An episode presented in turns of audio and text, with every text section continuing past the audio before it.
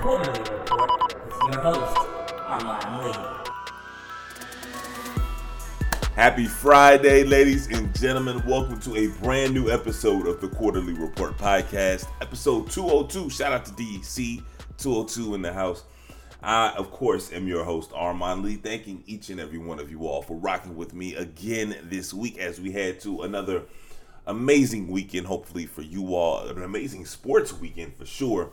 It's one of the best times of the year for sports fans as the NFL season is going on. Baseball is in their playoffs, hockey and basketball are getting set to start, and it's always dope when we have a fight weekend and we are so much in store. We have so much in store on all those different topics. Upcoming this week on the show, naturally, Tyson Fury, Deontay Wilder 3. We are going to preview the the third and hopefully final fight in this trilogy between uh, the two heavyweight superstars of the world. That's going to be in our fourth topic. And also, Urban Meyer, man. What a week for Buddy. However, I'm going, I'm not going to shoot him bail but I have a question about our outrage as it pertains to Urban because something's not adding up. His personal life got put on Front Street, and don't get me wrong, there are issues and there are concerns to be had about him as a head coach in the pro ranks. But why is the outrage for this greater than some of his transgressions in the past? We're going to get deeper into that topic as well. All of that and so much more. But first, our number one topic this week first quarter. I have to be honest with you all. You know, last week we talked about, I guess, my frustration, my disappointment, um, and, you know, in, in many ways, my anger with a lot of NBA players in regards to their anti vax position. And it's important that while we understand that the majority, apparently the vast majority of NBA players are vaccinated, there is definitely still a um, a vaccine hesitancy, if you will. And it doesn't matter, honestly, the way the NBA, I shouldn't say it doesn't matter, but relatively speaking, right? If LeBron James, Kyrie Irving, and the, the, the biggest faces in the sport are either a, anti vax, B, skeptical of the vaccine, or C, mum, like very, very quiet. I think, like, in terms of big, big names, Dame Lillard and Giannis Antetokounmpo, they were the most vocal, at least from what I have been able to gather, in terms of being an advocate for the vaccine. So you may be asking yourself, man, Armon, what are you talking about? You talked about this last week. I have to be honest again, right? I had to think long and hard last week after the show. I saw some of the responses and then just continued to read about this. And then LeBron made another statement. And I have to be real with y'all, bro. It really had me thinking about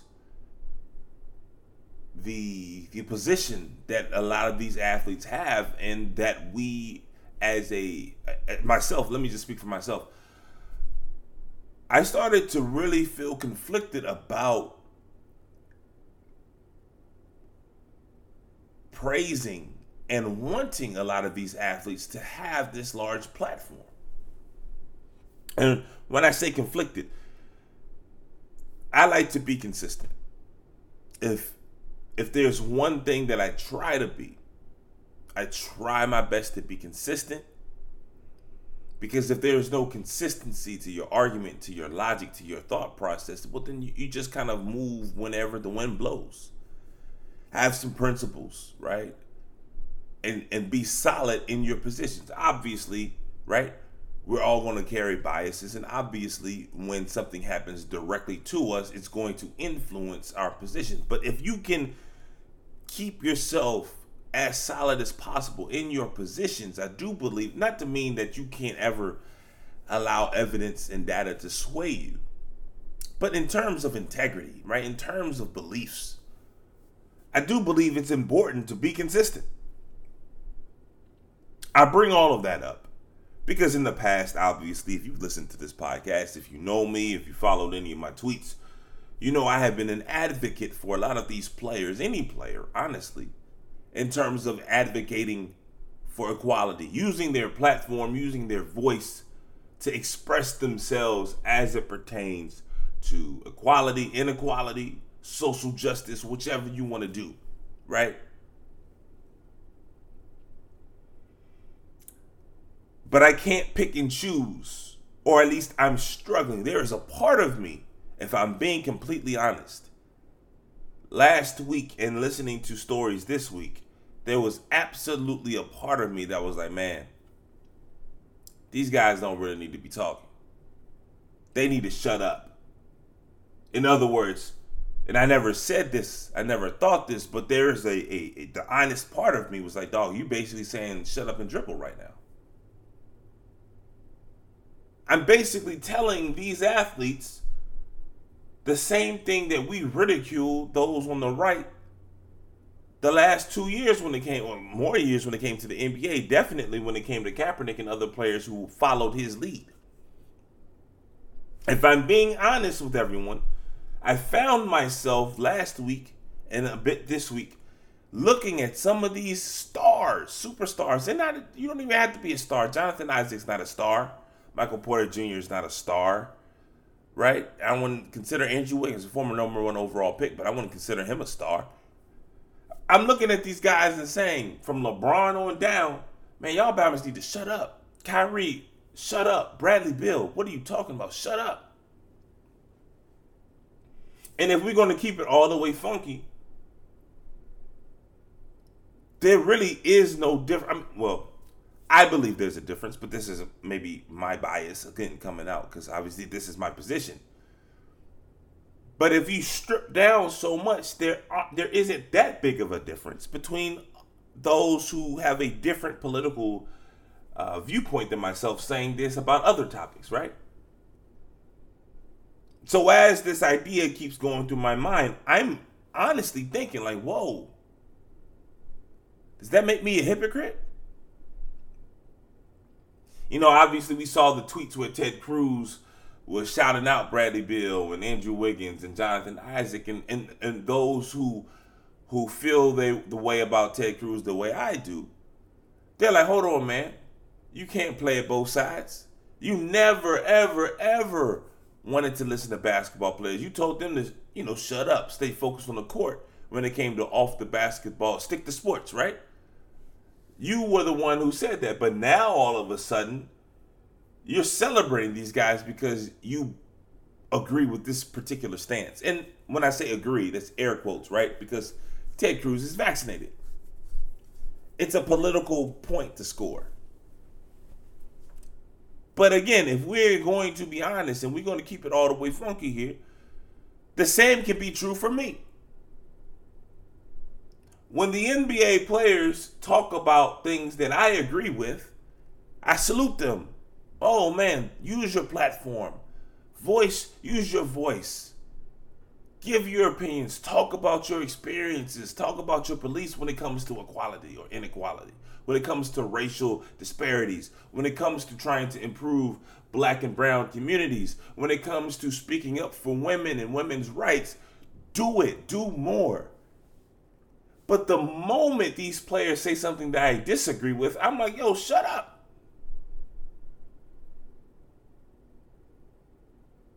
Many of us are like, shut up.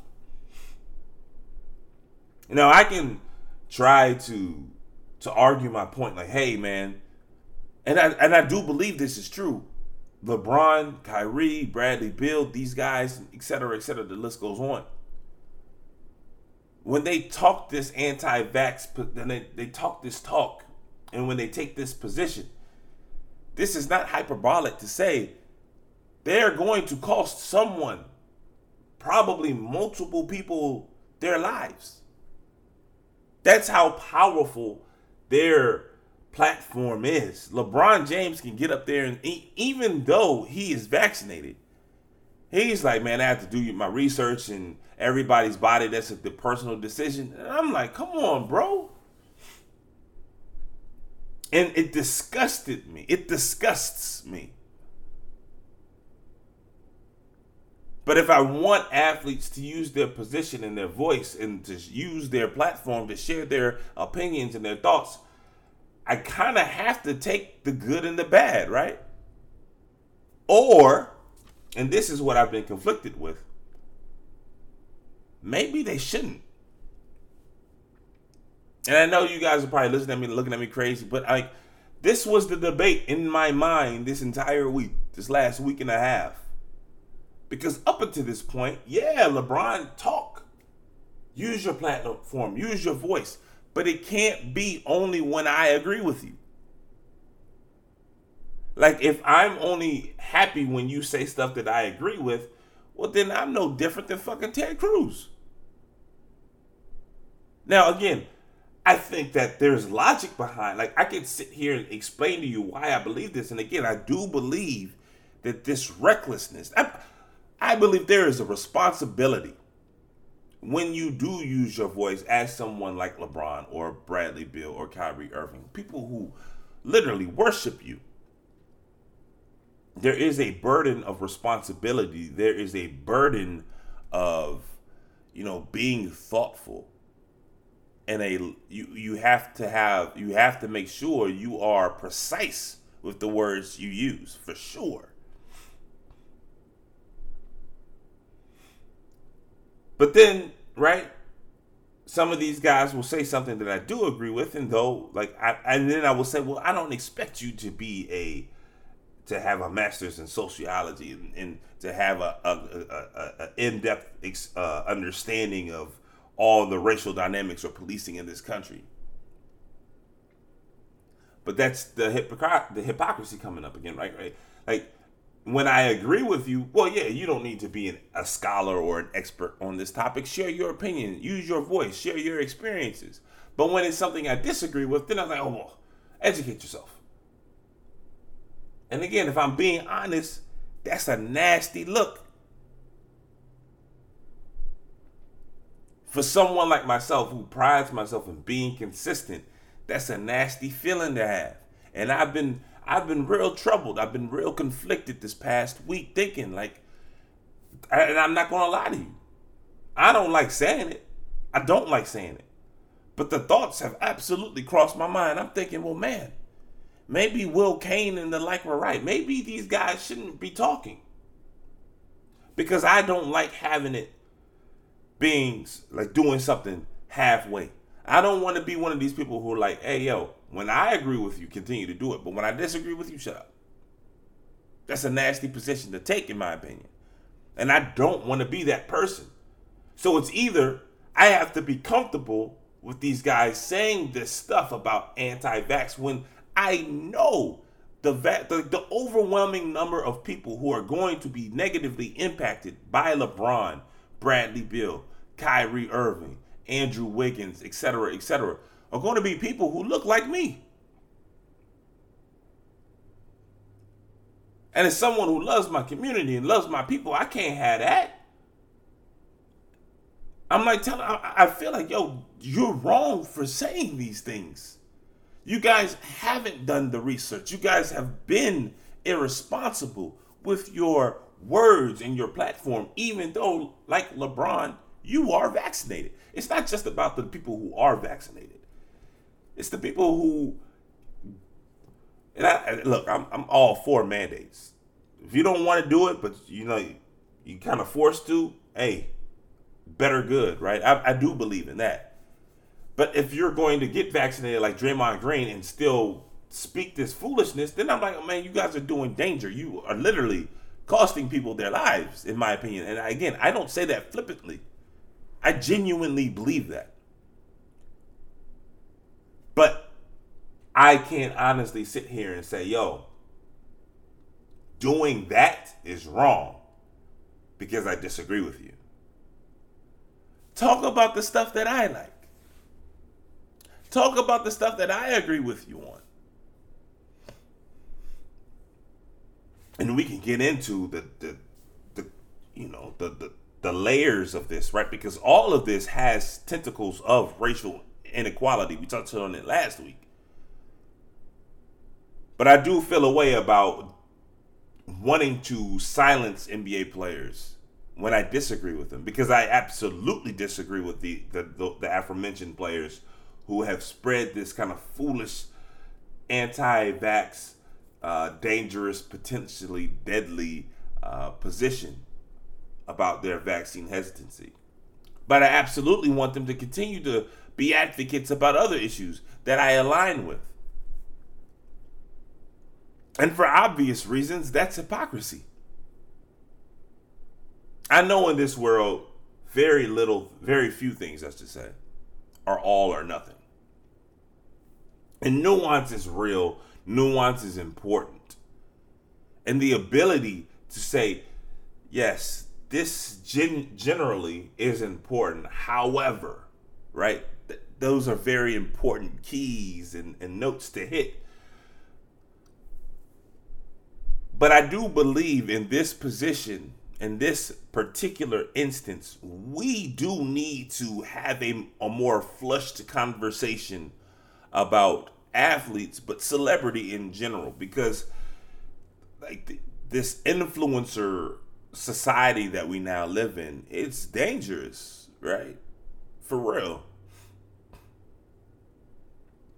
We want celebrities to lead the way in so many different positions when we know that many of them, if not most, and I'm generalizing here, forgive me, but when it comes to entertainers, actors, musicians, athletes, etc., they may not be cut for leadership.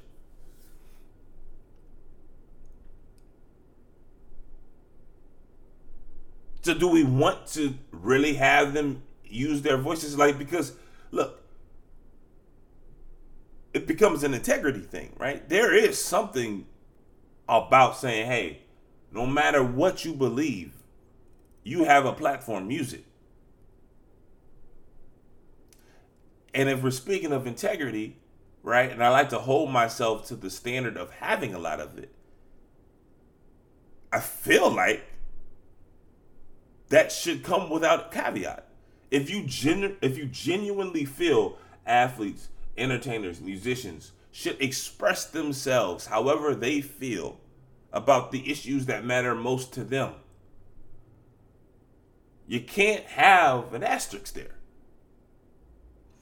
Or at least I don't know, maybe you can, but I don't know.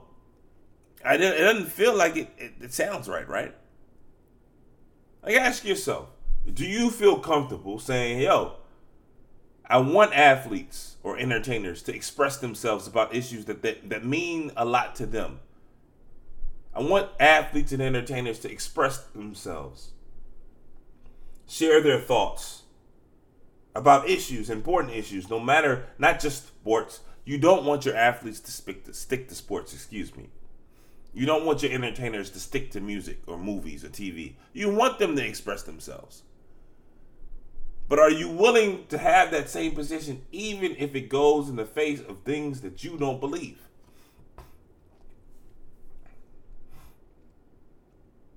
Are you comfortable with LeBron James using his platform for racial injustice and inequality and racial justice, excuse me? right? And women's rights and LGBTQ plus rights. Are you are you fine with that? But do you also feel like he should be able to express himself freely about things that you may not agree with him on, particularly in this instance, the vaccine? Or do you feel like, hey, only use your platform for things that I agree with? Because that feels nasty, y'all.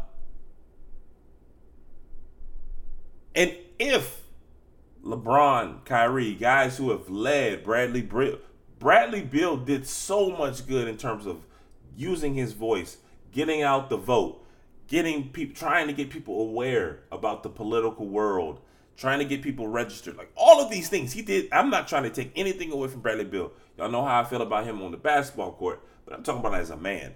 I don't want this to come across like I'm killing Beal and Beal's never done anything well, or y'all know how I feel about LeBron and even Kyrie. So Brad we we praised him for using his voice on things that we agreed on. But the moment he says something that we disagree on, we killing him. Public enemy number one. So my question is, yo, is that cool with you? Do you feel okay? Do you not feel conflicted at all? Do you want athletes to use their voice and their platform? Or do you want them to only use it when you agree with them? And I guess maybe the third option, and this is something that I genuinely struggled with this week, something that I asked myself. If you are uncomfortable saying, hey, athletes, only use your voice when I agree with you, only use your platform when it's aligned with my sensibilities. If that bothers you the way it bothers me, well, the third option is well, do you think athletes probably should, for lack of a better term, just stick to sports? It's a nasty situation out here, man. You either got to be comfortable with the good and the bad, look at yourself as some type of supremacist, right? Supremacist, and have people only give people the opportunity to use their voice when it aligns with what you believe, or just say, hey, yo, maybe this isn't right. Y'all should probably just, we probably shouldn't look to you for leadership in social or health issues. I'm genuinely curious about how you guys feel on this tape because I don't have an answer. I I can say I wish that I was more aligned with option A, right? Hey, I want you to use your voice, use your platform. And that means whether I like what you're saying or not, go for it. You have that right. I'm not going to say right because we all understand they have the right, but you are comfortable with them doing that. And I got to say, I'm not comfortable. I wish I could say that as a man of integrity, that was the position that I could take. But man, I really feel a way about what LeBron, Draymond, and Kyrie and, and, and the likes have done these last two weeks. I really do. And I'm not here to say that athletes shouldn't speak. I'm not here to say that at all. Because I don't want to be on it. Because then it's like, well, well, then who has the right to speak? Who is equipped to speak on all of these different things, right? None of us are. But I also don't want to be the person to say, yo, use your voice, but only when I agree with you. But if you had between those three options, where do you align? I really want to hear from you all. Because maybe you can help me find out my answer. Because I don't know.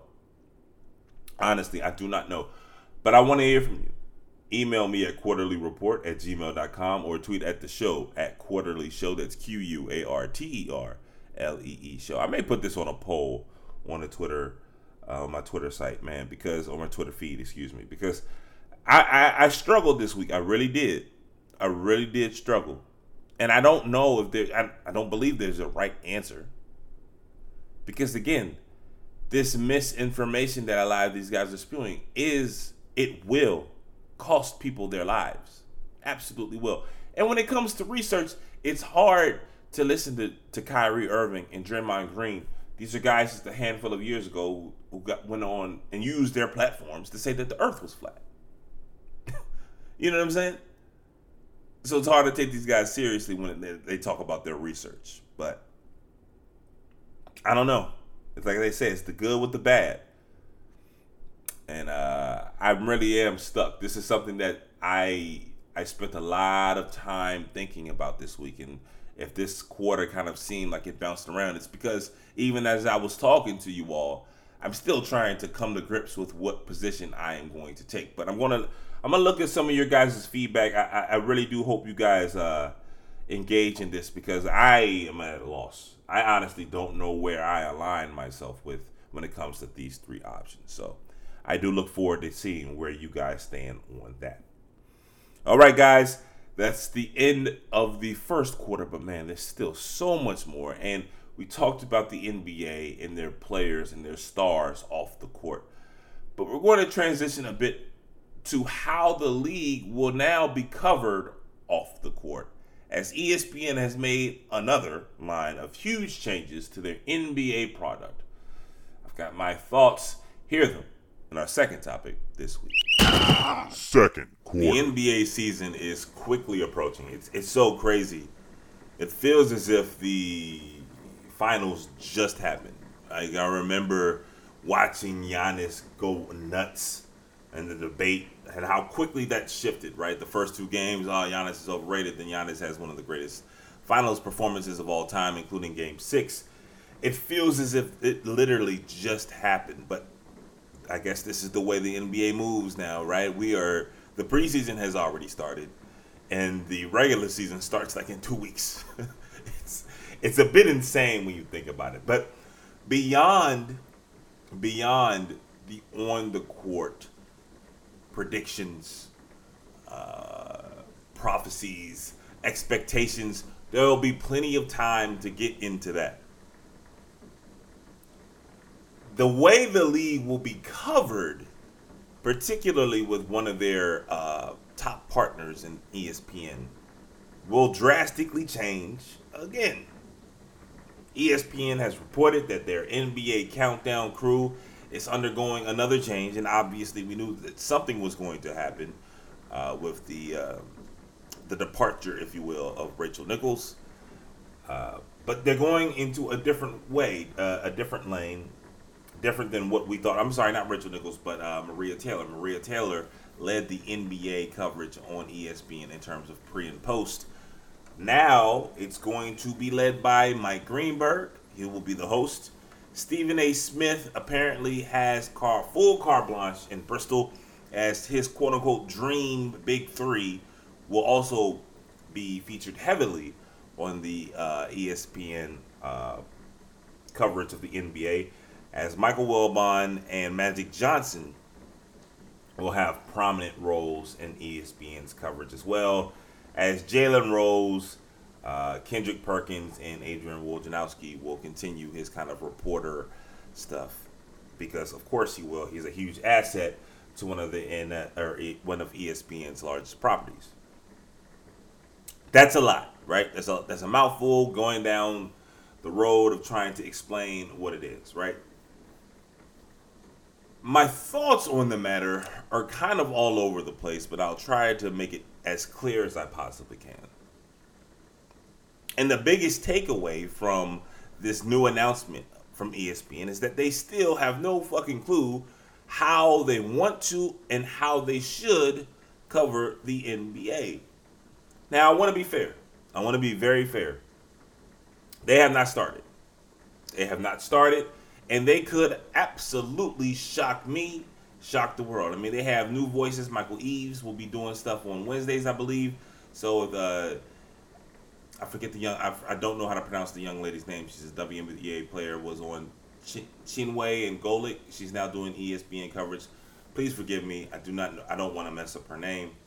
Uh, Malika Andrews will also be featured, as well as, uh, like I said, Kendrick Perkins, but Michael or Marc Spears, excuse me. These people will also have roles in the latest capacity. But again, It's too early. It's very early. And this could absolutely surprise me. It 100% could. And let me do this. I like Mike Greenberg. I really like Mike Greenberg. I know that's crazy. Some of y'all feel a way about that. You feel he's vanilla, whatever. That's fine. In a world where everybody's trying to have spice and everybody's trying to have all this flavor, I like Mike Greenberg. I don't think he he doesn't jump out there very. He doesn't jump out there crazy. He's informed. He knows what he's talking about. He's uh, self-deprecating in a way that's not overly, you know, it's not too much, but it's done with just the right amount. Uh, I think he's funny. Uh, he's smart. I, I like Greeny. And again, this could be me heading toward my 40s, right? This is this is what I like. I liked them on Mike and Mike. Mike and Mike was a vanilla show, but it was fun. I enjoyed it. And I like Get Up. I think Get Up the one the one thing I can watch on ESPN outside of an actual game is Get Up. That's like the only thing I can watch. And even then I have to turn it off a bit, but I do like the conductor role that Greeny plays. Stephen A, you know, shout out to the brother, man. Again, I'm not gonna knock him. It's not for me. You can't question him as a reporter. But the the that style that's not that's not that's not my that's not my that's not my that's not my alley. You feel me? It's not my lane. this is where things get a little bit interesting in my perspective. Michael Wilbon used to do NBA stuff on Countdown. Like the Countdown team has changed so much in like eight to ten years. Mil- Wilbon was on there earlier. I mean, he's been on there. God bless the dead. He was there when Stuart Scott was there. They made a change. Then they brought Michelle Beadle on. I thought that it was an improvement because we are definitely going to get to who she, uh, whose role she took. Beadle, I'm speaking of. But you know what? Let's just do it this way. God bless the dead. Stuart Scott had it, right? We know what happens. ESPN fucking had Sage Steele and Bill Simmons. Hear me when I say this. ESPN thought it was a wise idea. Now, hindsight is 2020, but at the moment at the time and again, I've known I I wouldn't say I currently know her. I worked with Sage. I know her. I knew her. I knew what time it was. She wasn't an NBA fan. She just wasn't. Good people at the time. She on some wild, crazy shit now, and she probably was on that there. I just didn't know it. But imagine someone saying, "Yo, Bill Simmons and Sage Steele, let's have them lead our NBA coverage." So naturally, that was a failure. so Michelle Beadle took over from Sage, and Bill left. Beadle, much more of an NBA fan, I think a much better host, right? She improved it, but they didn't know what they were trying to do. It was Beadle, Wilbon, and Magic. Magic Johnson, God bless the man, one of the greatest basketball players of all time, uh, hugely successful businessman, um, philanthropic. I mean, just, the man is, is a, a, truly a living legend. I, I wish I could be in the meeting where they decide to let the man who the entire sports world laughs at because of his incredibly boring and obvious tweets. Like, seriously. Magic tweets, and either he's the greatest troll of all time, or he's got so much fucking money he doesn't care. and the man will tweet the most benign. You talk about vanilla. There's nothing behind his tweets. So whose idea is it that in the world now where people are building brands because of their online personalities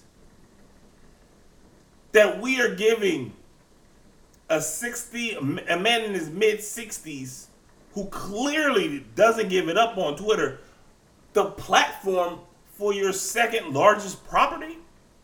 Are you serious? I don't understand the logic of all the people. Now, look, I definitely feel, right, that the NBA specifically, but I, I want to say most most sports leagues, definitely, definitely uh, a large number of media outlets, they overplay what happens on Twitter. Wright Thompson, I've talked about this in the past, but Wright Thompson, phenomenal writer at ESPN, uh, he years ago deleted his Twitter, and the the logic behind it, and I'm paraphrasing here, but there, if you Google Wright Thompson and Twitter, it's all over the place, right? This isn't some secret. He's very vocal about his, um, I don't want to say disdain, but his his opinions on Twitter. He's saying, look, Twitter doesn't move the needle. Twitter doesn't like you you don't create revenue off of Twitter. You create revenue off of Facebook, YouTube, TikTok, right? Like those are the places if you want to make money, you can do that. You can build your brand up on Twitter, but Twitter, the risk reward, right? You can literally lose it all if you say something outlandish or wild or someone pulls up an old tweet or something like that. Like the risk on Twitter is you could say something really, really stupid, and the reward is maybe you become Twitter famous, but you don't really move the needle like other social media outlets. And he's 100% right. You ask any of these content creators, they're all heading over to TikTok. They all have a YouTube channel, right? And obviously Facebook is and you know, I don't even have a Facebook account. I don't understand it at all. But Facebook is the thing. Like you can make so much money on all these other platforms. Twitter again, at its core, is a phenomenal news resource. But all of these other things, I think media companies and the NBA, they've made the mistake that, hey, this is doing well on Twitter, this is going to do well in the world. And that's just not the case. So I do believe that, sure, have some type of, you know, guarded uh, perspective when it comes to just throwing money at someone who's famous on Twitter. But throwing money at Magic Johnson in 2021 to be one of the lead voices on your NBA platform, where these kids, the NBA is so phenomenal in terms of social engagement. And I don't know how to, to read it. I don't know how to, clearly not to monetize it, but I don't know how you study it. People who are far more uh, intelligent in the matter are making so much more money on telling companies how to use these social media outlets as a uh, resource. I will say this as a league, the NBA gears far more toward younger voices, younger minds, younger eyes. That's what the league is. To go against the grain and say we're bringing in Wilbon and Magic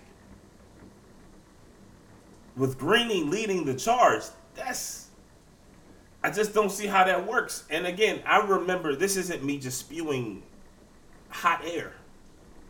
I remember I'm in Bristol at the time and I'm interviewing for this NBA position, like this NBA producer position. And this is has to be at this point like 10 years ago or so. And I'm talking to these two guys and I'm thinking I'm doing a good job. And they're asking me, okay, well, go through my resume and all this other stuff. So, well, how would you change it?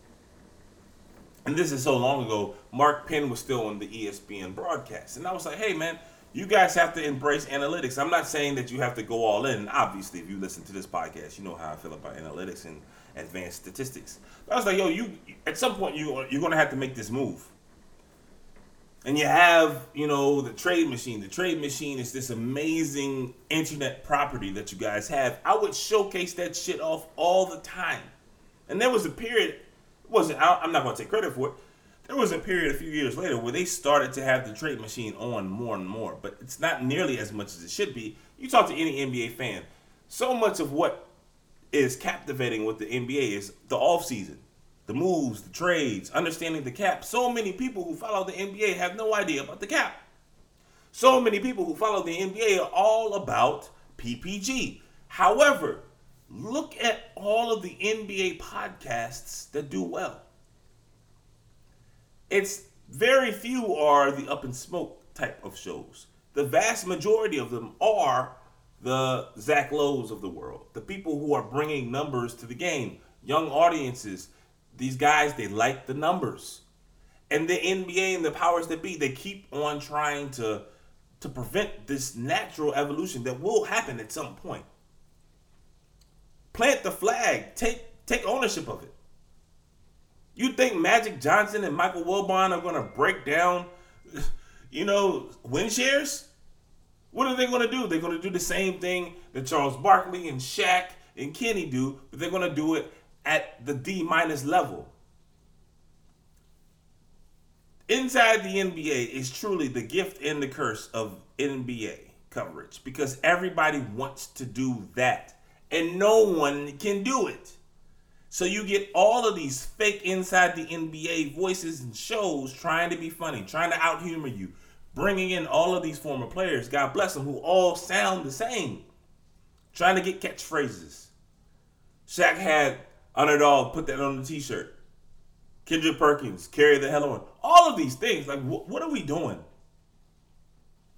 Honest question: Does Mike and I? And again, I like Green. But the Stephen A. Smith, Mike Greenberg, Michael Wilbon, Magic Johnson, does that make you want to watch a pregame show? Jalen Rose, like God bless all of these dudes. I'm fans of all of them. God bless them. Much success. They're all successful in this field already. Legends. But it's time for something new. Think of all of the people who do work at ESPN all of the talented voices that they have. Think about what they could do. I remember when they had the bucket show, right, with Worldwide Wobbies, not on ESPN anymore, and Casty, These, this was a fun show, and, and you you engage it and you do it in a different manner. You put that online, bong. That was fun. That was different. You got all of these number minds, and I'm not saying the whole show has to be based on numbers, but have a presence you can't just throw Zach Lowe as if he's the end all be like he's the grand wizard behind the curtain. Bad terminology, not grand wizard. The, he's the wizard behind the curtain. Y'all know what I'm saying. The Wizard of Oz um, metaphor or analogy. But we're going with Mike Wilbon, phenomenal reporter. And again, I think Wilbon would do great with these essays, have him do these long kind of uh, one-on-one interviews, and then have him do like a deep dive Q and A out of it. I think that could be phenomenal because Wilbon, number one, loves the NBA. He's a historian when it comes to the league, and again, he's still passionate about it. And he's a phenomenal. I mean, fucking Michael Wilbon. He's a phenomenal interviewer. You know what it is. Feature him. Stephen A. Smith. Again, that style may not be for me. It's incredibly successful, but you are running the risk, and the ratings for First Take have shown this, right? They went all Stephen A. Smith all the time. They removed Max, and the initial ratings are down. Again, you can't have ratings be your only governor. But if you Stephen A. Smith has not bit his tongue, he's gone on every single outlet that you can have, and he said, I wanted Max gone. I wanted Max gone. I wanted Max Kellerman off first take. The ratings would be hurt by keeping Max Kellerman. Well, that hasn't shown to be true yet.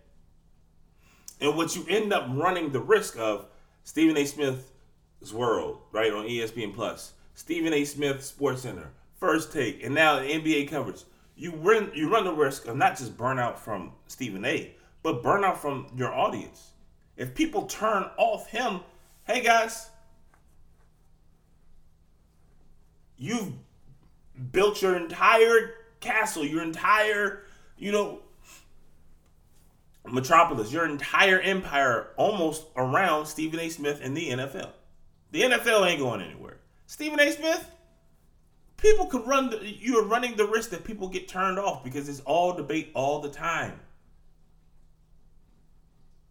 I don't know how y'all still watch First Take. And again, I'm not knocking the brothers. Shout out to Stephen A. Smith. He does a lot of dope things, phenomenal stuff with HBCUs. The one time I met him, man, nothing, I could never say anything negative about him. Held me down, bro. But when we're talking about newer eyes and the NBA's audience, I don't know if that's the move. Not to not to mention you've tried Magic before. You've tried Wilbon before.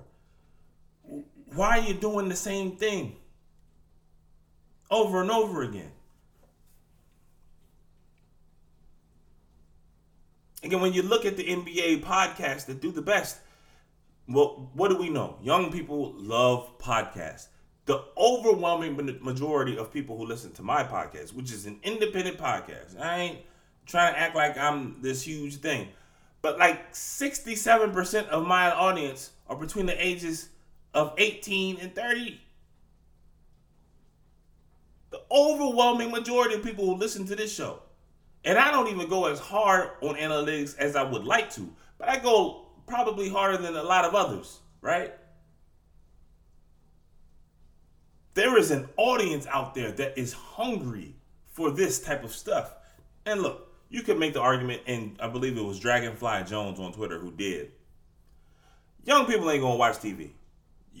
You, can make the case that TV at over the air linear television, it is what it is at this point, and at some point it's going to evolve and pass on, like FM radio and AM radio stations, right? It's, it's just a thing of the past now, or it's transitioning to become a thing of the past. Young people, they stream everything, everything. Cable's expensive. Young people ain't got no money. What do they do? Stream everything: tablet, laptop, phone. That's just real. That's just how Bama's get down now. So Dragonfly Jones is making the point with the ManningCast, right? You don't have Eli Manning and Peyton Manning on your ESPN2 broadcast to get young people. You have them for the old bombers. Old bombers like myself. Hey, I remember when Peyton did this and just relive the the glory years, if you will. Well, you can make the argument that this is their counter programming for the basketball world. Now, Magic Johnson is significantly older than Peyton Manning. so I don't know how how smart that is, and the NBA skews much younger than the NFL does. So I don't know how wise of a decision that is. However, maybe this is their counter programming. I don't know. We have to wait and see.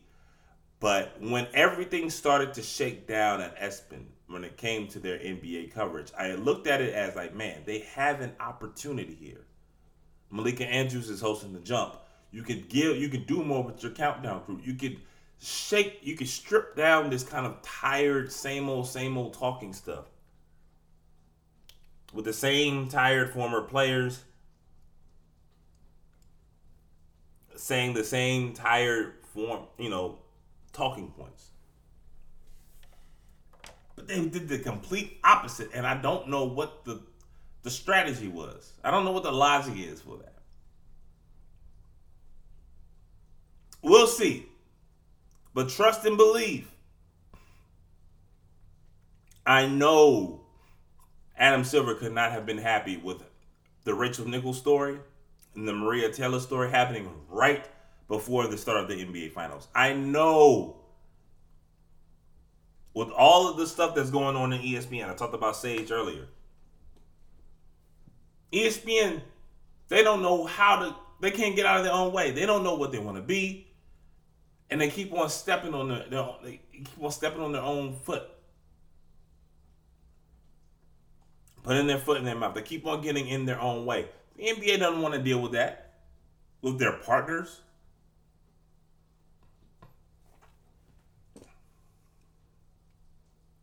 You think it's a coincidence that Maria Taylor went to NBC? Newsflash, guys. Turner, they're going to be fine. But when the NBA's next deal comes up, there are going to be more than more networks coming after it. ABC and ESPN have had their rights for quite a while now. I'll let you decide if you think they've been successful or not. But don't be foolish. Trust. NBC is coming.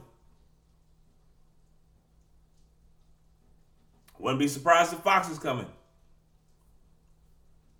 Just look around. Look at the contract. Look at the deals that are being given out. Honestly, I wouldn't be surprised if an online. It's going to happen at some point. It may be a little bit too earlier in the stage now, but at some point, one of these online platforms will get rights to these professional leagues. Watch it.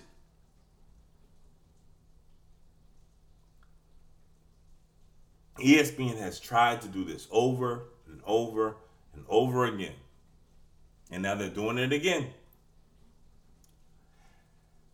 Let's see if they have better success running it back with Stephen A and the crew.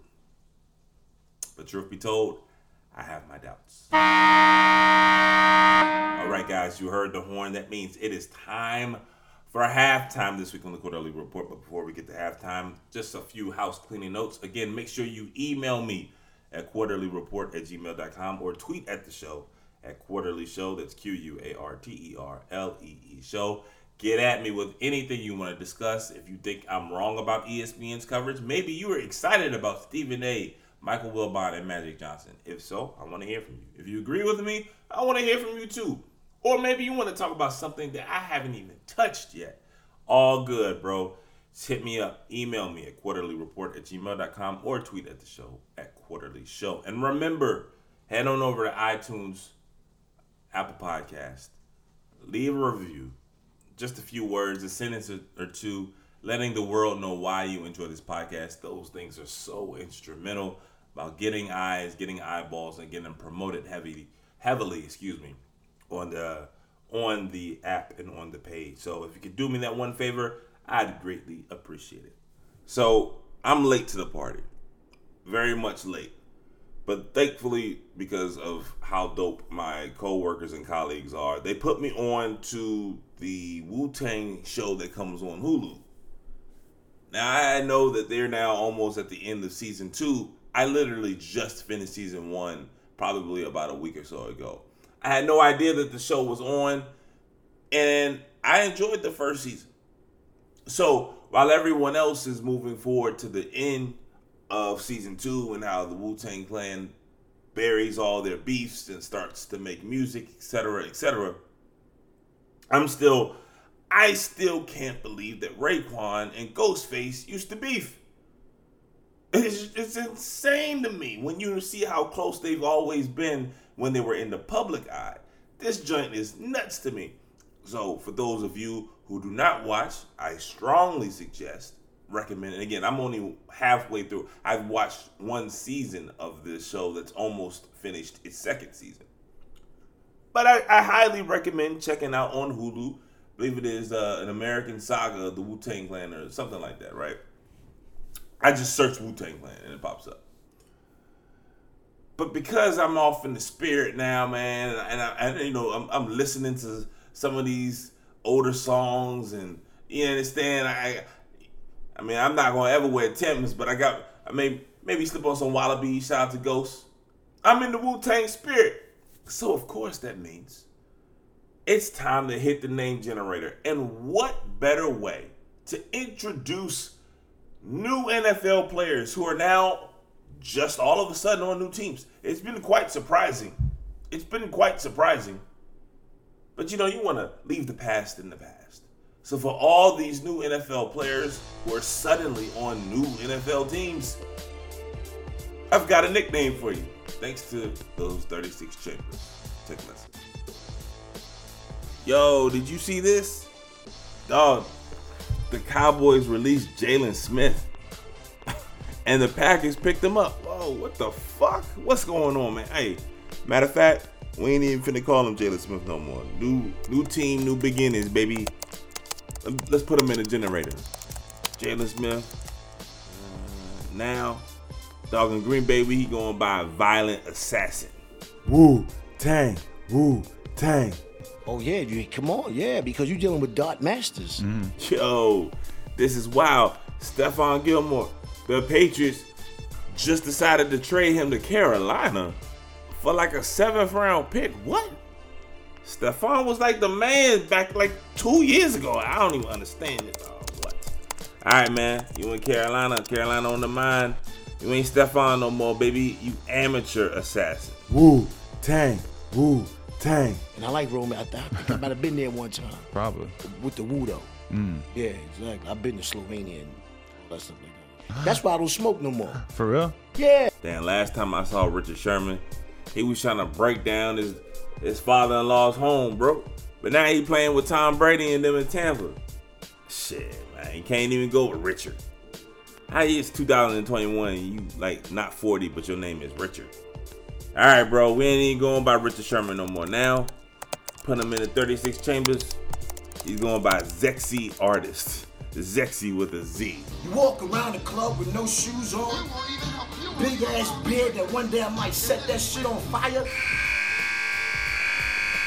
NFL trades make no sense. Stephon Gilmore was traded for a seventh round pick. I don't understand how that's even possible. A seventh round pick for someone that good, that young, and what you would imagine is the prime of their careers. I don't know what went wrong in New England. And I, New England, and I, I guess that story will be um, reported on or discovered at a later time. But that's crazy that Carolina. I mean, think about what Carolina has done. They got potentially their quarterback of the future for a third round pick. And then they get Stephon Gilmore for a seventh round pick. And the Packers. Yo. Maybe Aaron Wright is all Aaron Rodgers is always right. I looked at that first week's game and it was evident. It was clear. Aaron Rodgers did not give a fuck about that particular game. He wasn't invested. He's throwing up YOLO passes. It was wild. And since then, this motherfucker is back to being Aaron Rodgers. I mean, I guess it's a gift and a curse. You know, I, I, I'm reminded of the early 2000s Lakers, and Shaq would be like, you know, Shaq would come into the season, he's out of shape, he ain't he's not making his free throws. He's not playing on defense. He doesn't care. they'd lose three games in a row. Kobe was a madman because Kobe was out there being maniacal because God bless the dead, that's what Kobe was about. But everybody else was kind of loafing. And he's like, oh man, we'll turn it on when we need to. And sure enough, those motherfuckers did. they won three in a row.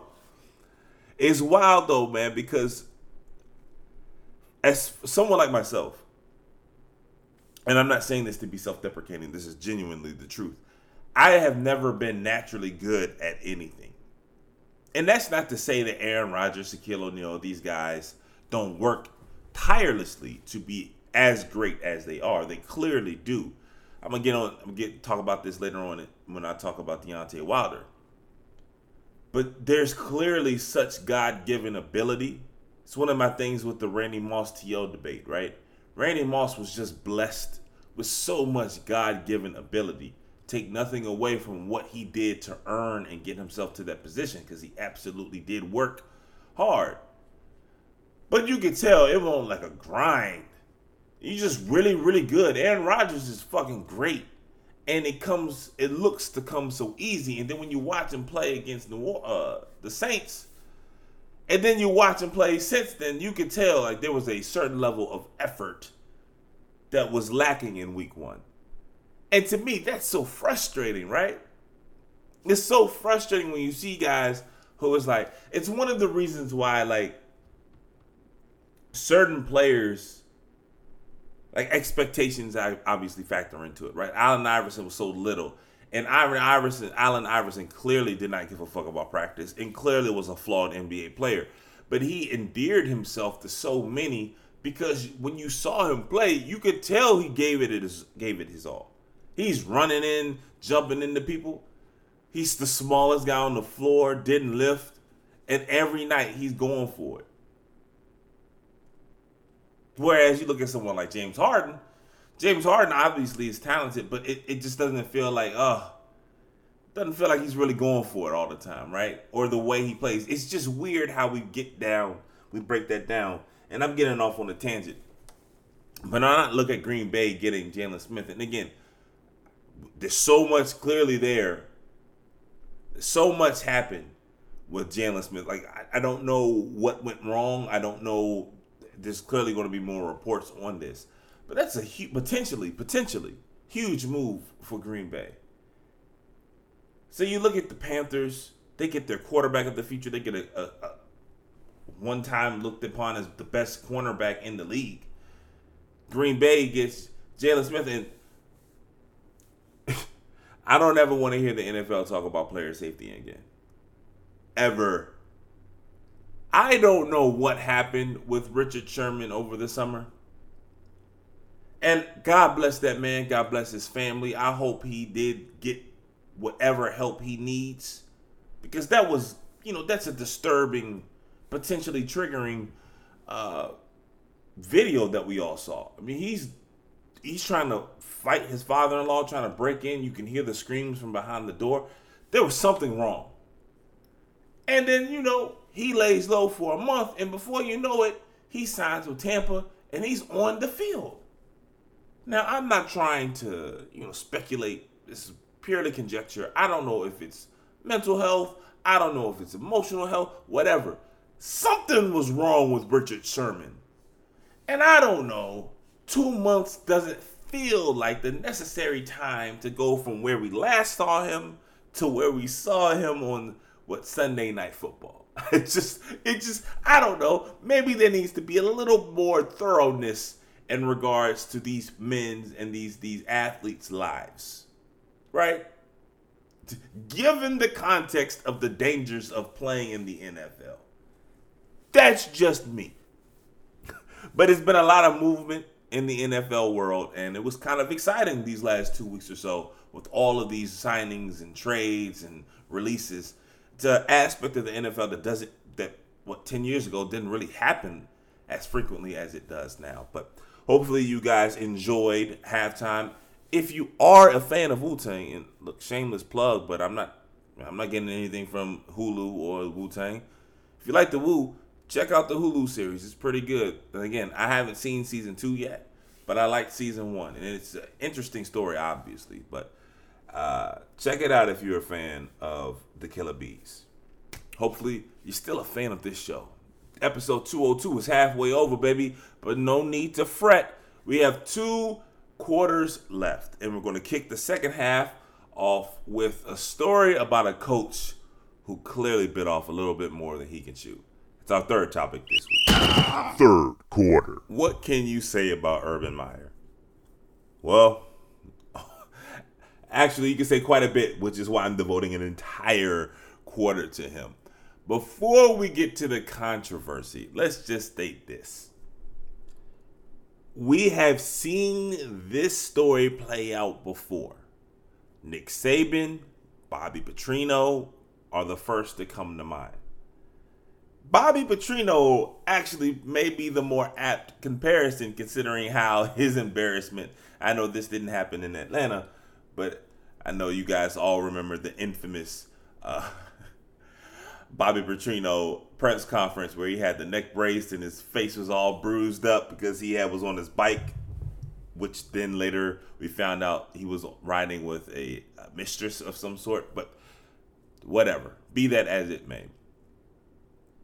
We have seen in the past, the recent past, that phenomenal college coaches they decide, hey man, I want the challenge. It can't be because of the money, because you know, Urban Meyer was at Ohio State. Before that, he was at Florida. you know, Nick Saban was at Michigan State, LSU. These guys are getting paid huge lumps lumps of money. It has to be the challenge. Ego sprinkled in there as well. But this isn't going to work out. This isn't going to last. This has been an embarrassment for quite a while. I'm, I've moved in the Jacksonville area. The Khans, God bless them.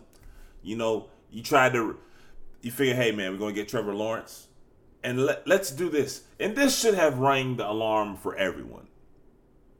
I get why, from an owner and a businessman's perspective, you know, Jacksonville's not that far from Gainesville. Hey, let's try to reignite this kind of passion of Florida Gator football because the Gators are big down here. So, from a business standpoint, I get that idea, but at some point, the football minds have to come in. And Urban Meyer, he starts bringing the whole gang together. I mean, failed college head coach after failed hot college head coach. All of these guys who did great things recruiting and running that early 2000 you know, 2010s, or I guess early 2000 Florida Gator squad, they've all tried to branch out on their own and they've all failed. Someone should have been like, ah, so they failed at, as head coaches. Why would we think they'd be successful as a professional coach of any sort? That should have been the first alarm. Then, Tim Tebow. And Lord have mercy, don't we gonna get started on Tim? T- oh, damn it! I wish I had Tim Tebow right now with me. Damn. Oh, devil, I haven't seen you in months. Thought I was finally living right, bro, and I got you all the way out of my life. The fuck are you doing? nice try, Armon. But you love demon time way too much, don't you? You'll never get rid of me. Touche. Touche. All right, well, let's not waste any more time. Who am I playing devil's advocate for this time? I'm assuming it's your boy Urban Meyer. Today, I want you to play devil's advocate for my prodigal son, Urban Meyer. All right, well, you know what, Devil? This is gonna be easy. This is gonna be real easy, bro. Because honestly, if I'm being honest, I don't have an issue with Urban Meyer in the video. Let me be specific, right?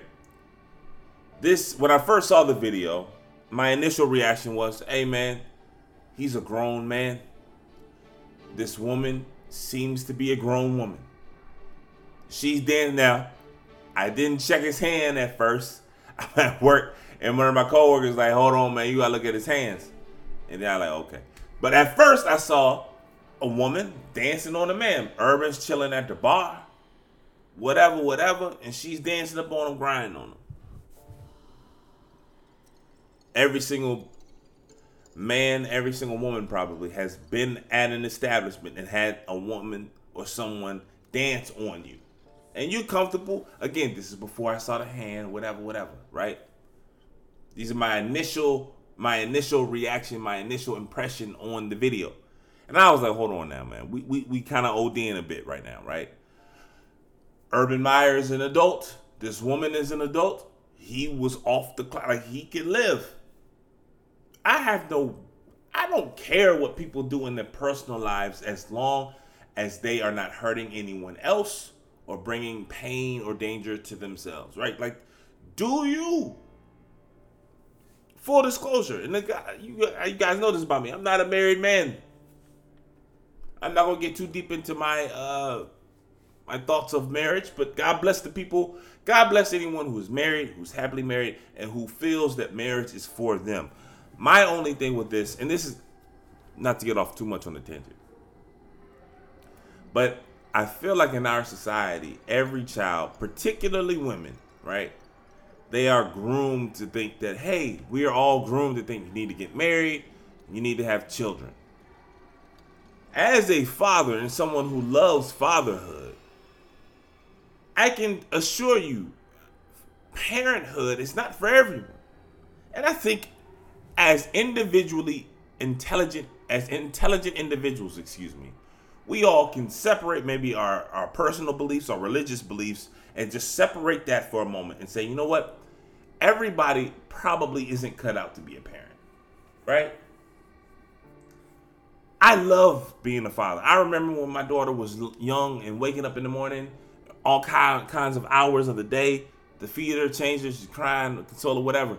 That didn't bother me like so much, and this may be something wrong with me as a on a personal level, right? But so much of my identity is wrapped into my me being a father because I, I love being a father. I want it, I want to be the best father I possibly can, and this is something that my family never pushed upon me.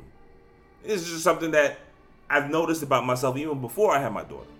It's like okay, this is something that I like to do. This is something I think is I'm cut out for, and I hope there's only really one person who can speak to that right? And I hope that I'm doing her,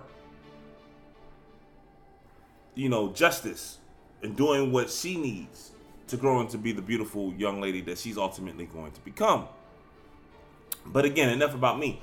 We all can understand, right? Everyone's not going to. Every, being a mathematician is not cut out for everyone. Being a, politi- a politician is not going to be for everyone. Being a parent is not for everyone, right? So if you are to accept any of these things, at some point you also have to think like, okay, well, you know what? Maybe marriage isn't for everyone. And look, God bless the Myers. I don't know what their marriage entails. I don't know if the wife is okay or it's maybe it's, maybe they're cool with this. Look, man, anybody who's married, whatever you and your spouse agree to, do it. Cause I know I couldn't. I know I'm not the marriage type. I know that. So I'm not ever going to wag the finger at anyone else or whatever anyone else does in their marriage. Urban Meyer gets out here and apologizes to us. I'm like, bro, you don't got to apologize to me. That's you and your family. That's you and your wife. And if she's cool with it, no one has any ground to stand on as it pertains to what you do in your personal time. That's always going to be my MO. I'm not in the business of judging anybody's private life, anybody's sexual life, none of that, man. I'm not going to kink shame you. I'm not going to shame you for whatever. Bomb. Then you start seeing some of the reports, right? And then you start seeing that, okay, Urban Meyer didn't fly with the team after their tough loss last Thursday night to the Bengals. Nope. Urban Meyer decides to go to Ohio in his own establishment and not fly back with the team. That now again, you got to understand my timeline. And I'm not sure that when the video was released, all of this stuff had been known. But I'm also not going to assume just because the way I found out certain information is the way that everyone found out the information. But I'm gonna walk you through my timeline. We see the video, and then a few days later, the reports come out that he didn't fly home with the team. To me, the biggest issue is that he did not fly home with the team. Not that he got caught going, you know, doing this thing with the old with the girl at the bar. I don't mean that doesn't mean anything to me. He's at a public establishment, it's his establishment, which kind of gives you an idea about his leadership skills, right? If you get caught someone filming you at your own spot, bruh. But that's the salacious, that's the sexy, that's the TMZ, the dirt page kind of element of all of this. The real concern is that he's not flying with his team after a loss. I don't pretend to know how regular this happens. I'm not even going to speculate on like giving out percentages. I just assume that doesn't happen very often. That's not to say Urban Meyer probably is like most coaches, I would imagine, at a bar with the young lady doing something that may or may not violate the the the vows of their marriage. I was in DC when the video of Jay Gruden sitting down high out of his mind or drunk out of his mind talking to a cheerleader came out back in uh when he was the coach of the Washington football the, the Washington football team. And if you are naive enough to think, I mean, don't get me started on some of the stories I've heard about McVay. This is before he was married the stories I've heard about Ditka, right? LaFleur. Like some of these guys, Cliff Kings, like, come on, bro. Like, everybody's not Bill Belichick. Everybody's also on on a different end of things. It's not Tony Dungy. Some of these guys have regular lives. They just get paid a lot of money and they get to coach your favorite players in your favorite sport. So, by no point was I, in fact, I was actually kind of disgusted when I saw the outrage, the inevitable outrage when people came after the video, the initial video. So, when I break down this Urban Meyer situation, I kind of separate them, right? We can talk about the coach, and as a coach, come on, we know what time it is grand opening, grand closing. You feel me? Grand opening, grand closing. Buddy bit off more than he could chew. Let's just keep it funky. He probably, he definitely won't be back in Jacksonville next year. I don't know if he makes it throughout the year because now you're hearing the reports that the team, they're laughing at him. He's lost the locker room. And this is the problem, right? I have again, I have no issue with you living the life in your personal and your private time the way you best see fit. No one else can walk in anyone else's skin. You got to live the life that you feel best to do. You can't live your life for anybody else. You got to live your life for yourself. We only get one of these. But if you are spending your time as a coach preaching about family values and all this other stuff, if you, that's your angle, well then yeah, you look like a fraud and that becomes problematic and goes back to the issue of your of your integrity and your credibility as a coach. Urban Meyer has no credibility as an NFL coach. I think that's pretty obvious. And again, I don't expect him to be back next season. And I do think that there's probably a chance that he doesn't come back this year. The only reason, the only saving grace is that you have a rookie quarterback and you want to make him as comfortable as possible. But that goes back to the entire point of hiring Urban Meyer. They hired him for a business standpoint, not from a football one. The foundation has been crazy, and this angers me more than anything. More than the fake outrage over the video, more than the hypocrisy that a lot of people probably who do cheat on their spouse waving their finger on their social media platform about Urban Meyer potentially cheating. I mean, we don't know, but we can assume. The biggest thing I have, the biggest issue, the biggest complaint I have with all of this look at Urban Meyer's track record. Do y'all not remember all of the things that happened under his watch in Ohio State? He's got assistant coaches beating women, sexual the reports of sexual assault, and he's just no no no no no. Urban Meyer got an NFL head coaching spot after all of this.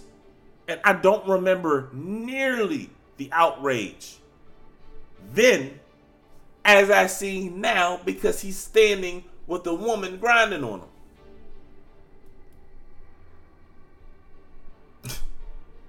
we go all out for sizzle and completely leave the steak and vegetables to the side. This man, just Ohio State alone, just Ohio State alone. Look at the, the last three years of his tenure at Ohio State. This man took a year or two off and then got an NFL job. And nobody says anything. There's one 20 second video of him at a bar, his own establishment, in a public place, not doing anything illegal. This woman grinding on him, and now all of a sudden it's this huge uproar. Look at our priorities. Look at our priorities. Look at the thing that garners the attention. Urban Meyer should have never been an NFL head coach. And the moment he brought Tim Tebow onto the, the preseason roster, should have let everyone know okay, this is a joke. This is for play. And y'all are wasting a year. I unfortunately have every Jaguars game on my television on the CBS station each Sunday. I can tell you, while they look better on Thursday, they don't really look like an NFL team. And again, it's so early in the season, four weeks in. Who knows how they end? Maybe Urban Meyer shuts all of us up. Maybe. But if he does, that doesn't mean that from a credibility standpoint, he deserves the position that he has. And we haven't even talked about Florida. Y'all know what was going on down there.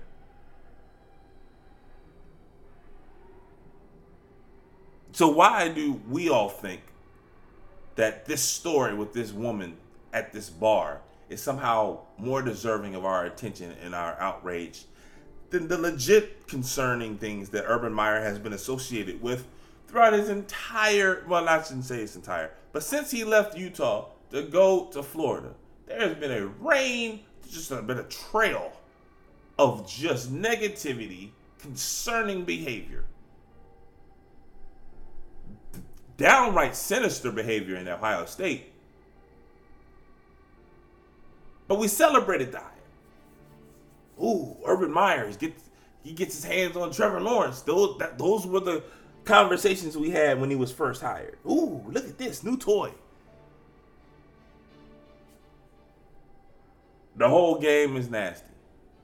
And by no means do you hear this and should you take away from it that I am supporting Urban Meyer. Urban Meyer is a dirt bag. Urban Meyer is the trash. Trash. You feel me? But if you are only upset at Urban Meyer because a woman who's not his wife got real up close and personal with Buddy, or if you're upset that Urban Meyer didn't fly, I mean, look, it speaks to his his priorities that he decided not to fly with his team. But why would you think that Urban Meyer should be a head coach, an NFL head coach? That will be my question.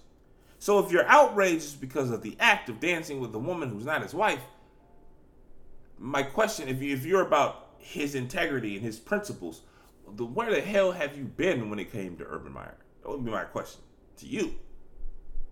And if your your outrage and your concern is over Urban Meyer not flying with the team and not being a head coach or NFL ready head coach, then question would be, well, yo, what you've been watching?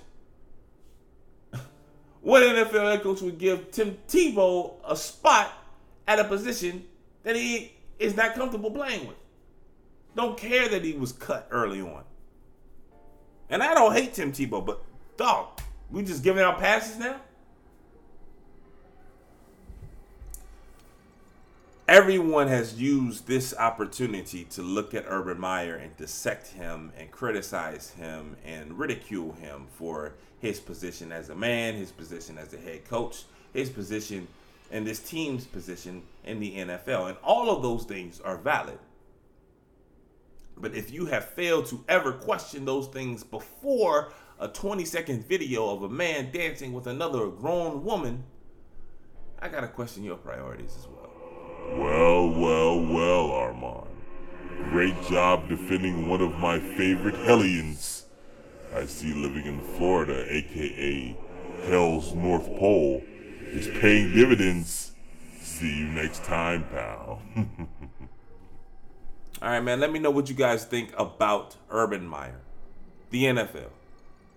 Maybe the outrage over this. Maybe you want to critique how the woman was grinding. Maybe that's what you want to do. Hey, man, I'm all fair game. Be respectful with what you ask, but I do want to hear from you. Email me at quarterleereport at gmail.com or tweet at the show at quarterly show. That's Q U A R T E R L E E show. All right, guys, three quarters are down. We are coming home, coming round, excuse me, the home stretch. And for our fourth and final topic this week, we're going to end it with the biggest event, in my opinion, this upcoming weekend. It starts Saturday night, and it's the third of third fight in a trilogy that has been pretty one-sided. It's our fourth and final topic.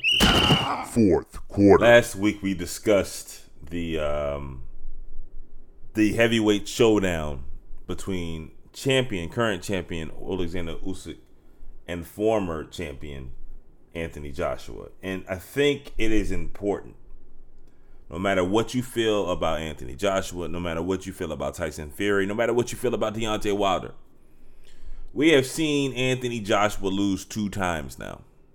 Once in spectacular fashion, and then the other in a a really phenomenal performance by Usyk. In both of these times that we've seen Anthony Joshua lose, he lost gracefully. Anthony Joshua has never made an excuse. Anthony Joshua has never blamed uh, his ring attire or his corner. There are legitimate critiques about Anthony Joshua's corner, particularly in this last fight. But he didn't say anything. Each time Anthony Joshua has lost, he sat down, answered all the questions, and said, Yo, I lost to the better man tonight. He's very confident in saying first in Anthony uh, in in the Ruiz fight, excuse me, and then in the Usyk fight. I know how to beat you. I know how to beat this guy. Was a lot more confident in in his follow up performance versus Andy Ruiz than I am currently. However, he took nothing from his fight, his opponent. He lost fair and square. And because he understood his defeat, he was able to bounce back, at least in the first time. We'll see. Time only tells what happens with Anthony Joshua next. The sad part is he has a rematch clause, right? So this this waiting game between seeing these two whomever comes out of this weekend victorious and the and Alexander Usyk. Like we've got to wait to get a unification bout, unfortunately, and it feels like we've been doing this waiting game for the longest. However, I start this quarter off talking about Anthony Joshua, despite the fact that he has lost his titles. To have a juxtaposition with Deontay Wilder. For a year and a half, Deontay Wilder has made excuse after excuse after excuse as to why he was pummeled in the rematch early in 2020 versus Tyson Fury.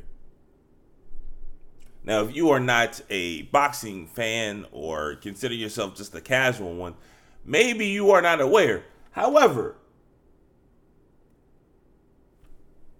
let's keep it funky. Deontay Wilder did not draw with Tyson Fury in the first fight. Fury put a clinic. And though he was careless, particularly in the 12th round, The 12th round speaks so much to both of these fighters. Deontay Wilder relies so much on his punching power, and he was able to connect. This is the thing that I don't understand when I hear. And look, Deontay Wilder has power in his right hand. He's got power in his left too, but game changing power in his right. He could connect, and all of this stuff gets thrown out the window. If the if if Tyson Fury gets lazy, gets careless, and Deontay Wilder connects with a bomb, game could be over. But he connected with the bomb in the first fight in the 12th round when Fury was at his worst. Remember, he had one tune up fight after having multiple years off and still was able to outbox. That's the worst version of Tyson Fury that we are going to see unless he has taken this fame, newfound stardom to his head. And that's completely possible. But it reminds me of when, you know, fellas, anybody could relate to this. When you're young and you've never approached uh, a girl before or never approached a guy before, right? And you're nervous because the, the, the thought of rejection is almost paralyzing, right? The fear of being rejected is so large. So when you're first time trying to talk to a girl, you're at least it was for me. I was so nervous. And after a while, at some point, you're going to get rejected. And the first time you do get rejected, you're like, okay, that sucked. But all the other times where I wasn't rejected, it's clearly worth it. You've taken the punch. You were stung, right? First time you're around bees and everybody's scared of bees, and then you get stung by a bee, and like, okay, that's a little painful, but it's not that bad. That's Scooby Snacks. Now I'm not gonna be running around scared of bees all the damn time. I feel like that's a little bit what happened with Tyson Fury. There was all, I mean, obviously Deontay Wilder is a huge puncher, and obviously he still has just earth shattering, soul crushing power. But Tyson Fury, at his worst, ate the punch. He got caught. Flush. He ate it and he got back up. Could have easily just stayed down. The fight it was at the end of the it was the end of the fight. He got up, and not only did he get up, he then started to exchange with Wilder. In the 12th round, in a fight that he would have already won had he just ran around for three minutes it's a, I, I think there's a little bit like that. Oh shit! I took your punch. I took your best shot at my worst, and I ate that joint. And then you saw what happened in the second fight. We all laughed. I know I did. I remember coming on this show saying Tyson Fury's easily going to win this fight as long as he doesn't try to exchange. Tyson Fury said, "Fuck that." He called his shot. He said, "I'm going to knock him out. I'm going to stop him." And I thought, man, he's probably just joking. He's just throwing this out there trying to play mind games. Nope. He was dead ass. He walked Deontay Wilder down, dropped him multiple times. Deontay Wilder didn't know what to do. We've had two different styles of fights. We've seen Tyson Fury at his worst, and I want to say we've seen Tyson Fury at his best.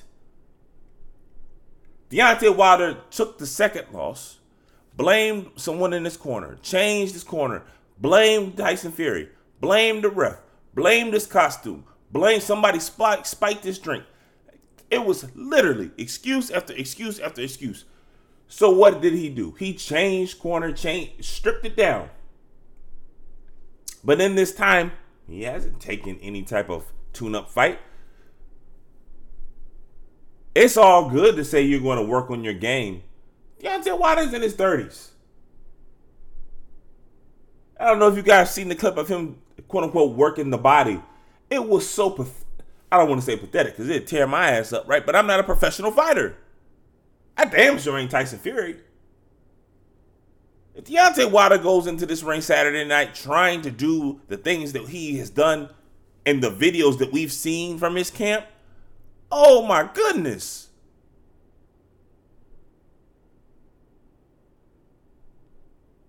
And there's so many Deontay Wilder fans out there, and I just don't understand it. I feel like from the beginning of this podcast, I have said Deontay Wilder has all the tools in the world. He just didn't give a damn. He didn't he didn't care to be great. I talked about this earlier in the show when, when it came to Aaron Rodgers. Some people are blessed, absolutely blessed with all the physical tools you would need, but they don't take it serious. Gervonta Davis, I love him. One of the most exciting fighters in the world. Gervonta can't make weight. Eh, I mean, it's happened too many times. He struggles to make weight. So, despite the talent that's clearly there, you have to question the dedication. Deontay Wilder was fighting nobodies and fat guys and all these and old dudes. And you know, Luis Ortiz fought him twice. Ortiz is a hell of a fighter. Nobody wants to fight him in the heavyweight division. But guess what? Both fights were the exact same. Ortiz boxed circles around Wilder. Ortiz, because he not, he does not clearly care about physical condition. He tires down. Once he tires down, he stops moving, stops the head movement, and Deontay Wilder clips him. Ends the night. Just like that. Well, what we've seen with two different fights in two completely different styles, that even when Wilder does connect, it's not enough to drop Tyson Fury. Tyson Fury is just such a huge man. And again, boxing is such that Deontay Wilder just needs to connect one more time. And that's clearly what he's banking on. He's just like, yo, I'm going to finish him. Don't think I don't think for one second Deontay Wilder's going to try to come in with those body shots that he was practicing and that he let everybody see. His head was down. He's doing haymakers. It's just the the technical aspect is just not there. I am going to see the fight, obviously, and I can't wait to see it. But I feel like we know how this plays out. I guess because Wilder has the power, there's always the question, man, will he just land one? But he's lost twice. I know the first fight was ruled a draw. Stop it. We know who won that fight. We know who won that fight. Tyson Fury won the fight, and then he showed why he won it because he beat Deontay Wilder's ass last February. Beat that man, whooped his ass. it was just a beat him down situation just non-stop, just fists. This man was licking blood. It was nuts. you understand? Why does anyone think it's going to be different this time? The third time isn't always the charm. Sometimes you just can't win. I played dudes in basketball before, and it, man, felt like I had them. Nope. Second time, okay, I'm gonna try this. Nope. At some point, it just comes to your mind, dog. I can't beat Buddy one on one. I just can't do it. I think we're there now with Deontay Wilder and Tyson Fury.